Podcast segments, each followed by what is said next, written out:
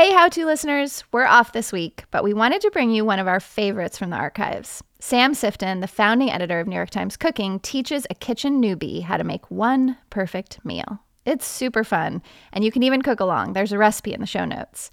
So, without further ado, I'm going to turn the mic over to former host Charles Duhigg. Happy cooking!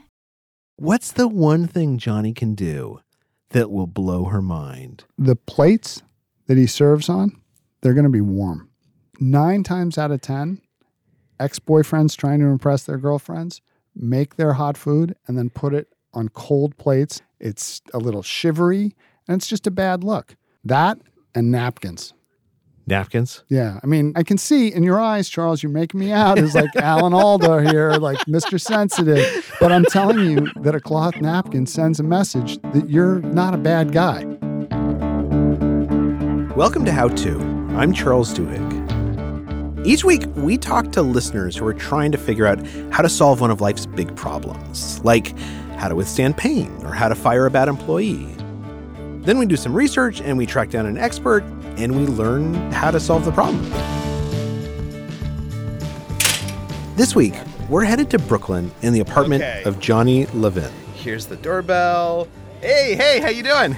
Welcome to my home. Hey, I'm Charles. Jonny, nice to meet you. This is it. This is great. Johnny's originally from Chicago, but he came to New York 8 years ago to study film and television at NYU.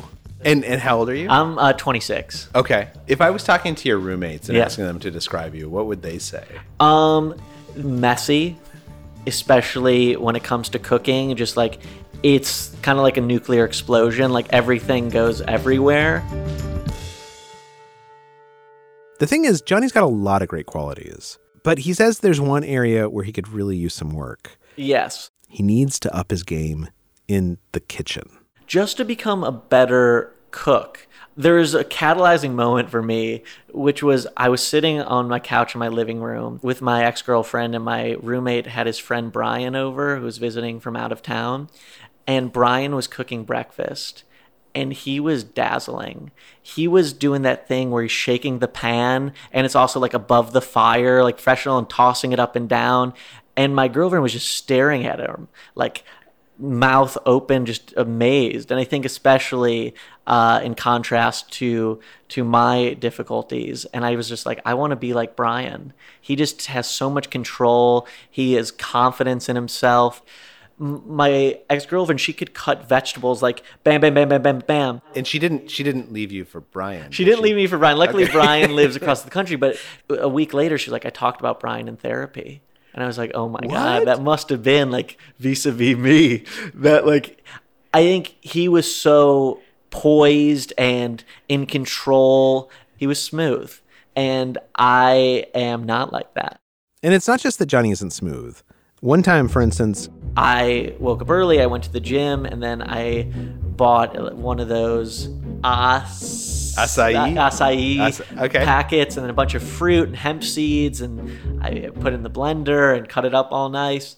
And then she ate it, and it made her violently ill, and she was throwing up on the sidewalk, and we were taking the ferry to an event she had at Roosevelt Island, and she was nauseous, and then like the ferry's about to dock, and she jumps off early to like throw up more on the dock. And meanwhile, they're shaming her on the public address system, like, you miss, you cannot get off the ferry early. Oh no, she's throwing up. It was horribly embarrassing, and my fault. And what did you? How did you screw up the? I don't know. Maybe it was the hemp seeds. How long ago did you guys break up? Like a few months ago. Okay. Yeah. Okay, so it's still kind of like raw. Yeah. I'll give Jonny this. Whatever skills he's lacking, he is at least really enthusiastic. And it is possible that learning how to cook the right meal, it might make the difference in his love life. I texted my ex-girlfriend for what my difficulties in the kitchen were. What can I improve? She said, chopping onions with skin still on, eyeballing measurements, general messiness, knife skills, lots of spilling. And I said, that falls under general messiness. And she said, issues with heat, like what medium heat or simmer means on the stove. And I do agree. That's what stresses me out. Again, talking about precision. If it's like, turn the thing to medium heat. I'm like, why don't they just say 7 or whatever or low? I mean, why are we talking in code here? And then she also had struggles with kitchen slang, like what a clove of garlic means. So wait, you texted your girlfriend recently to ask about? Yeah, in preparation for this. Okay, yeah. So you guys are still in touch? Yeah, we're still in touch. And are you like hoping that like if you are better in the kitchen, you're gonna like rekindle the flame or? Who knows? Who knows? Okay. Maybe this is my fatal flaw. So once it's corrected, I don't know. You're on fire. Yeah. No, she won't be able to turn you down. Exactly. So we decided to help Jonny get better in the kitchen by talking to this guy. I'm Sam Sifton. I'm the food editor of the New York Times and the founding editor of NYT Cooking. When we come back, we'll see if Sam can help Jonny win back his girlfriend, or at least cook a chicken all the way through. He's just got to be confident about that, and he's not looking to make some frilly, over-the-top, impressive meal. He's just going to make a really good meal and feel good about it and deliver it to someone he cares about, and everything's going to be okay.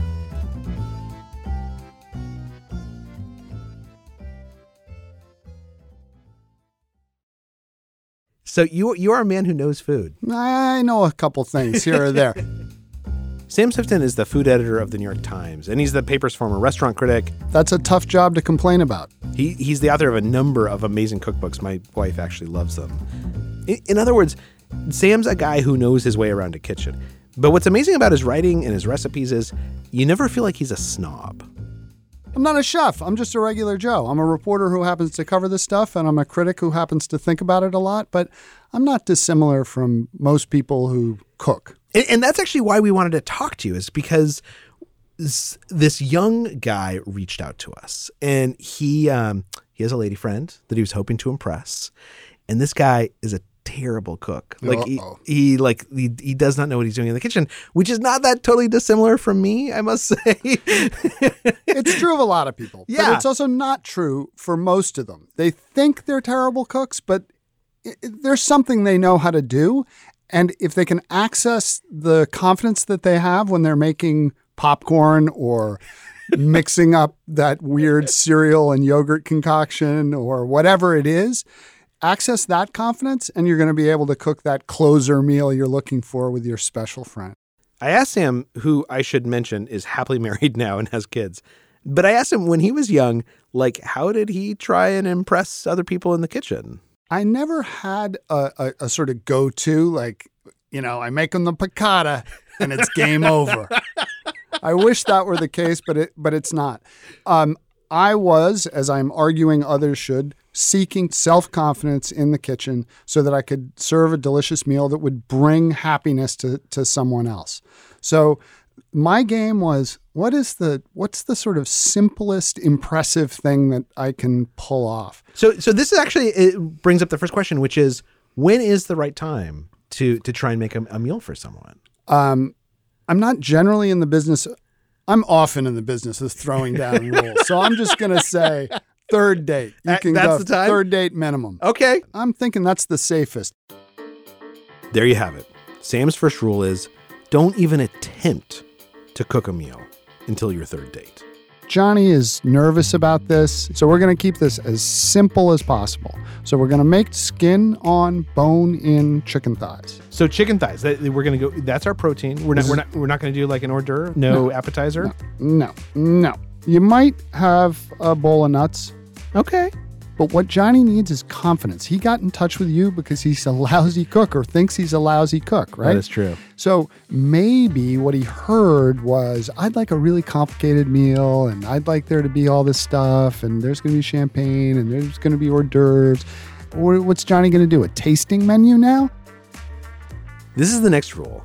If you want to cook at least one meal really well, you need to know some basics about food, right? But more than anything else, you need confidence. And the best way to do that is to be a master of his surroundings. Not to have too much going on, but to know the points he's going to hit. And he can hit this main course of the chicken, starch, and vegetable, serve this amazing melty cheese because 90% of people eat their cheese cold from the fridge, but here we're going to have it room temperature and oozing and melting and very sensual, and that's a pretty good look. Yeah. And then a playful touch at the end with a dessert, which I'll give you that's bonkers. It works every time. Okay, so Going back to Jonny, I'm going to give him the Sam Sifton self-improvement, confidence-building prep speech. And then he has to actually make a meal. Right? Yeah. So he's got chicken. He's bought some chicken breasts. No. See, already you're screwing Jonny. So the problem with the breasts is it's really easy to overcook a chicken breast. Okay. And then you have that dry, sawdusty, white meat scenario. And that's just not a recipe for a win. Okay. We're going chicken thighs, which are fattier, more forgiving, more flavor, cheaper, not for nothing. And to my mind, infinitely more delicious. Okay. So he's got chicken thighs. So we have the chicken thighs. Now, for a starch, we're going to go with rice. That's it. It's going to be perfect rice. And I know he's nervous about that, but he's going to go to Delancey Street and buy a rice cooker. And that's going to stand him in good stead for the rest of his life, whatever happens on this date. A rice cooker is a relatively inexpensive piece of technology that has one job: to make perfect rice. And it does it every single time. So Jonny didn't actually have a rice cooker. So I went out and I bought one for him. And then I came back. And then we headed into his kitchen and got started. Are we supposed to wash the rice before we cook the rice? I think I kind of remember that. Jonny's kitchen is pretty small, and it's very, very bare. It's about what you would expect from like a 26-year-old guy who lives in a shared apartment. There's a bottle of gin in the freezer, and it's next to this chili that Jonny's mom sent him in 2017. But the kitchen does have a microwave. Okay, my microwave is busted, and it's busted because I used to use it as a timer, but I didn't use the timer function. I would still have it operate. So just turn with nothing in it, and it kind of went kerplunk. And it's a beautiful big microwave. So you fried your own microwave by using it as a timer when you would actually run the microwave empty in order to use the timer function? Correct. Have you told your landlord yet that you fried their... I'm trying to make it seem like it's their fault. This is another rule. Don't run an empty microwave because you're too lazy to get a real timer. Also, don't let your landlord listen to this podcast.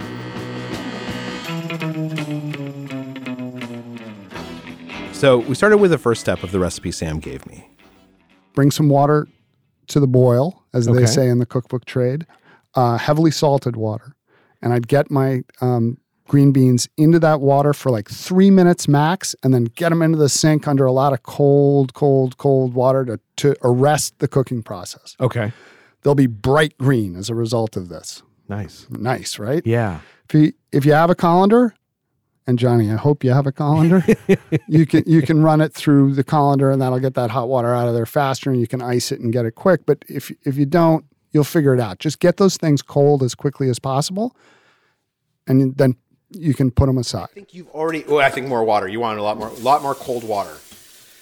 So we've got the rice cooking in the rice cooker. We've got water boiling so we can throw in some green beans for 3 minutes. It turns out that Jonny does, in fact, own a colander, which is great. And that means it is time to start in on the chicken.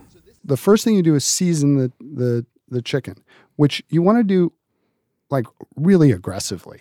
Okay? Meaning like, more than it feels like I should be doing? Yeah, you should be like, wow, that's a lot. We're going to do like a kind of a like a fake confit, which is a French process of cooking in its own fat. Okay. We're not cooking in chicken fat. We'll be cooking in olive oil, and not a ton, but a lot. So what you want to do is get some salt and pepper on there, quite a lot of salt, quite a lot of pepper, really massage it in there. And then I think, hey, it's Jonny's party, but I'm offering the instruction. Yeah. So we're going to go with some rosemary as well. Oof, crazy. Right? Super fragrant, piney, funky, really nice. You're getting a little off the hook, my friend. It's going to be good. We're getting crazy. And maybe some red pepper flakes if you have some left over from the pizzeria when you bought those slices after the last date. Because that's the spicy, right? We want to get a little spicy, too. Yeah. Okay. So take your salt, take your pepper, and, like, you just want to go to town. Yes, you're doing great. That's exactly, man, you're killing it. Keep on going. All right. Now we're going to get a big high-sided pan. Okay. I don't know how many pans Jonny has. I'm going to guess 3. How many pans do you have? I have 1, 2, 3. So what's the biggest pan that you own? This guy. That's the biggest pan? Okay. You're going to take the biggest one, and we're going to put a lot of olive oil in there. Okay. Like when you say a lot, how much do you mean? Like glug, glug, glug, glug, glug, glug, glug, glug, glug, glug, glug. I think it was like 14 glugs. There's a lot of glugs. So is it, when I put the chicken in, is it going to be submerged? No, it's not. But we're also not skimming the pan with just a little oil. I think they're it's not, all about confidence, right? You just roll with it. Glug. Glug. Glug. Glug. Glug. Glug. So we have a lot of olive oil in there. If you have a bay leaf, that would be cool to go in that olive oil, but I'm guessing Johnny doesn't have a bay leaf. That's okay. That's okay. Medium heat. Medium heat, meaning in the oven. No, so on the stovetop, Charles, okay, there's a dial under each one of the burners. And usually they're labeled low, medium, and high. We want to go in the middle. And this is a moment for reflection. Watching that oil. What do you reflect about when you're... Well, I'm actually just spacing out and watching the oil because it changes a little bit. It begins to move a little bit. And eventually it's going to take on this thing that is like a mirage, a little bit of a shimmer. And then we know it's pretty hot. And then it's a kind of an opportunity to contemplate our lives and, you know, change is inevitable. Is this the right girl to be making this chicken for?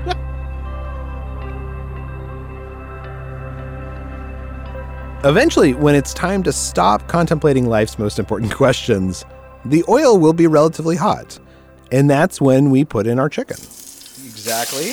Ooh. Go for it. Looking good. You want it bubbling, but you don't want it out of control. Amazing. And you can move pretty slowly. Like, okay. This is a very forgiving process for Johnny, who's nervous and doesn't know what he's doing. Oh, sorry. That's a lot of oil. Okay, but nobody's hurt. That's okay.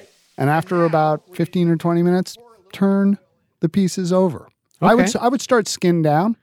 Skin meaning the breasts, like the top of the chicken down. Yeah. So their thighs. Once again, your breast obsession is laudable, but misplaced. They are thighs, and they have a side that is mostly skin and a side that is mostly not skin. Right. So I would put the skin side down so that it has more of a chance of crisping at the beginning.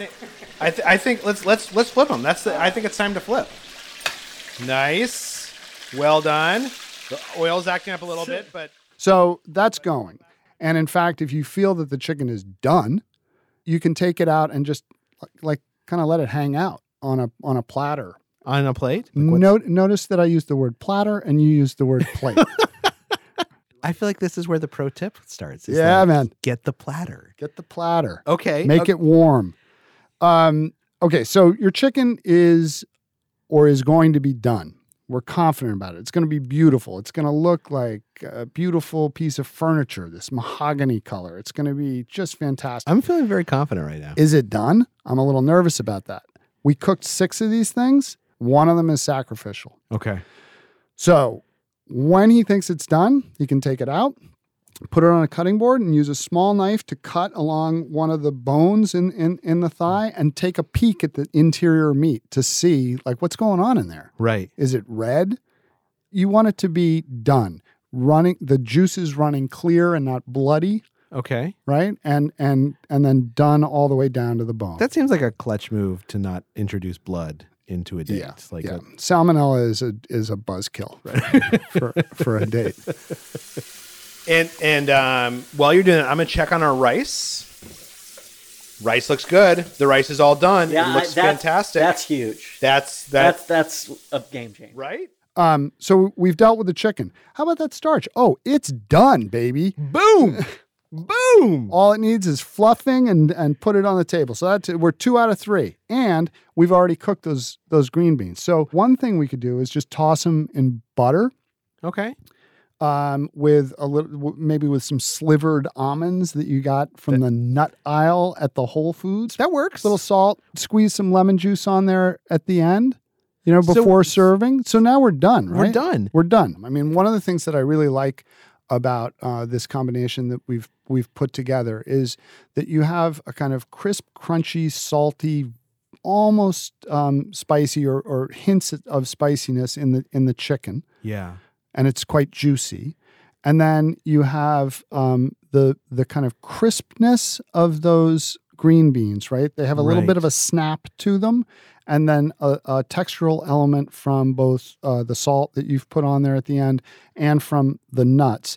And that sweetness vectors with the sweetness of the chicken, the saltiness kind of talks to each other, and the rice acts as this kind of nutty tasting, pure bridge between the two. For everything. Maybe I should get better china, because I have these generic, white, boring... And then we're done. And so we put it on a plate.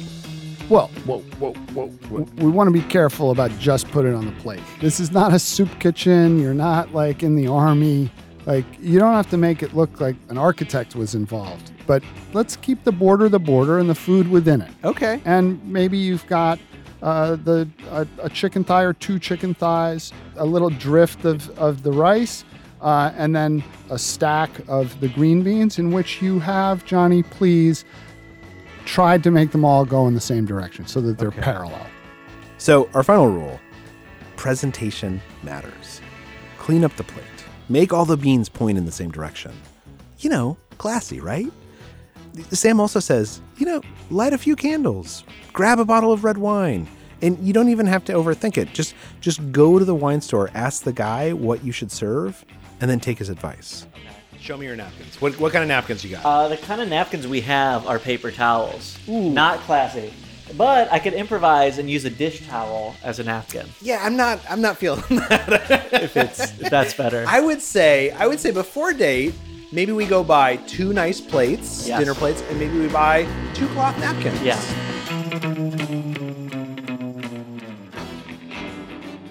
So, is there anything else we need before the doorbell rings? No, we still haven't talked about dessert. Yeah, dessert. Dessert's going to be a win. Okay. You're going to take the plates when it's all done, take them into the kitchen, don't deal with them now, come back with the cheese and two little plates. The bread is right there. Oh man, the cheese is looking great. It is oozing. It is super oozing. Get through all of that. Oh my gosh, that was so good. It was so great. Everybody's super happy. She's stoked. He's stoked. I was right to be confident. Everything is great. What possibly could come next? And now's when you go to the hoop with store-bought all the way. Some, the semi-confident people, will have some ice cream. Yeah. Not us, man. Mallomar in a glass, a tiny glass, like just a couple of ounces of cold organic milk and a Mallomar. Whoa! Boom. And that's how you close. Did we just blow her mind? That's how you close, Johnny. Mallomar organic milk. You know Mallomar. Yeah. Chocolate-covered marshmallow with a little graham on the bottom. There's this thing that happens, I found, that you have not had milk, and perhaps neither has she or he in many, many years. Now you're coming back, and it's like a Madeline, this taste, because organic milk now, grass-fed organic milk, is so delicious. It is amazing. And that pure kind of barnyard awesomeness with that one single chocolate cookie after the cheese. So you started out really basic, just like mom would make, and then you got a little more sophistico with the cheese, and then you're like a little kid again. And I don't know, you want to go listen to records? Who knows what's going to happen next? Yeah. But you're also a good guy, right? A creepy guy would not serve a Mallomar in organic milk. Right. At the end of the night. Right. A creepy guy might like tie up a trout with chives and, totally, you know, like that's the guy who's like putting a roofie in your drink. Yeah. Watch it. Watch it. No, seriously. It's a third date with some dude, and it's like, and he's not a professional chef, but he did this crazy bondage thing with a trout, and then there's all kinds of different butters, and like he told you too much about the wine, and don't be a jerk, man. I love this. I would eat this meal. Just try to bring pleasure to the other person. That's it. Oh, I like that. It's not about you. It's about serving someone. Like it's to deliver joy to other people. So we started by talking about confidence, because I think confidence allows you to do a lot of this stuff.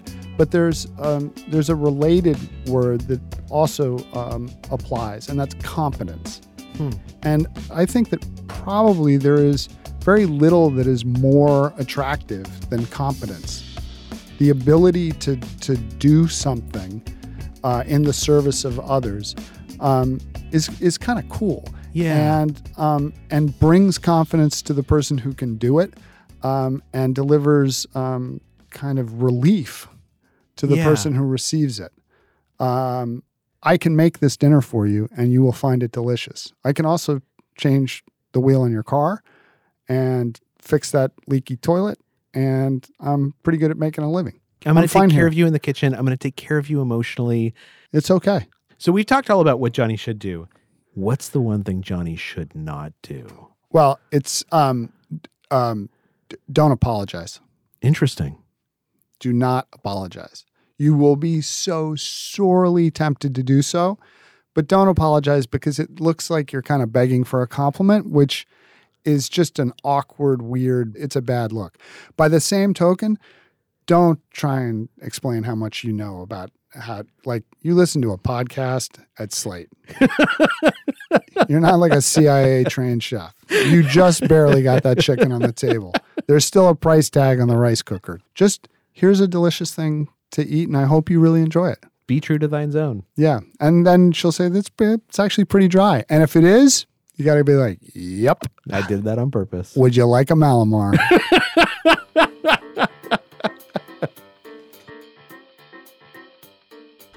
So me and Jonny went through all of Sam's rules, and for 2 hours we cooked. Why start with the green beans? And then we sat down to eat the meal. Chicken is really good. It's really, really good.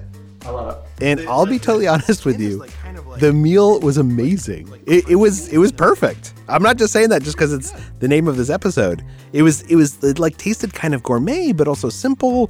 We impressed ourselves. And then after the main course, we ate some of the runny cheese with a baguette. And then it was time for dessert. And I had actually gone to the grocery store to find the Mallomars, but I couldn't find them. And so we finished with what I had managed to find, which was chocolate-covered Nutter Butters, which honestly not as classy as a Mallomar, but still actually pretty good. So, okay, so we did the meal. Yeah. We ate the chocolate-covered Nutter Butter. Tell me your reaction. It was delicious. Do you feel like you'll be more confident in the kitchen now? I think so. Having this experience under my belt, I think it can be repeated. So do you think you're going to invite your ex-girlfriend over and make her dinner? Absolutely. Yeah. I mean, this is definitely a game changer.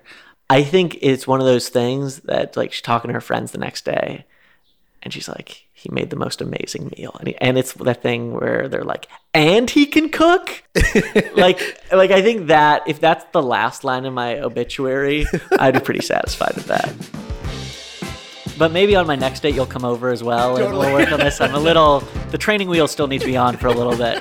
And then I'll stand outside the window. And yes, exactly. Just give me a thumbs up.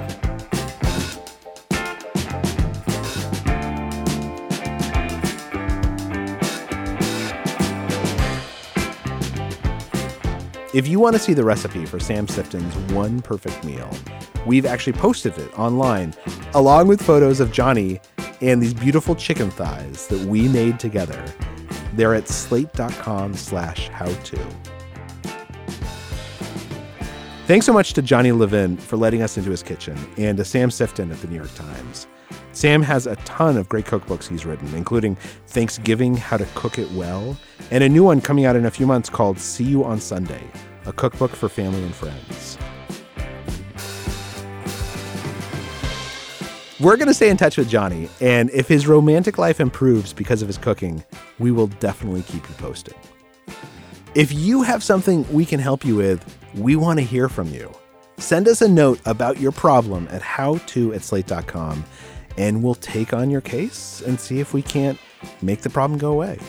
Also, if you like what you heard today, please give us a rating and a review in Apple Podcasts. It helps people find the show. It helps us know that someone's listening. Also, my wife might think I'm more cool.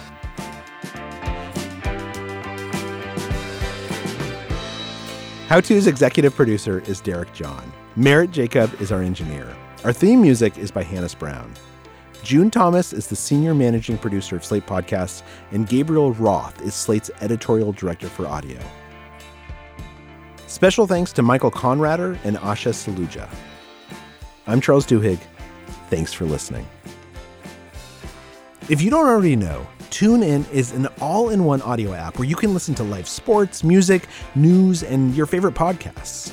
Go to TuneIn.com to download the app or listen to How To with me, Charles Duhigg, on TuneIn.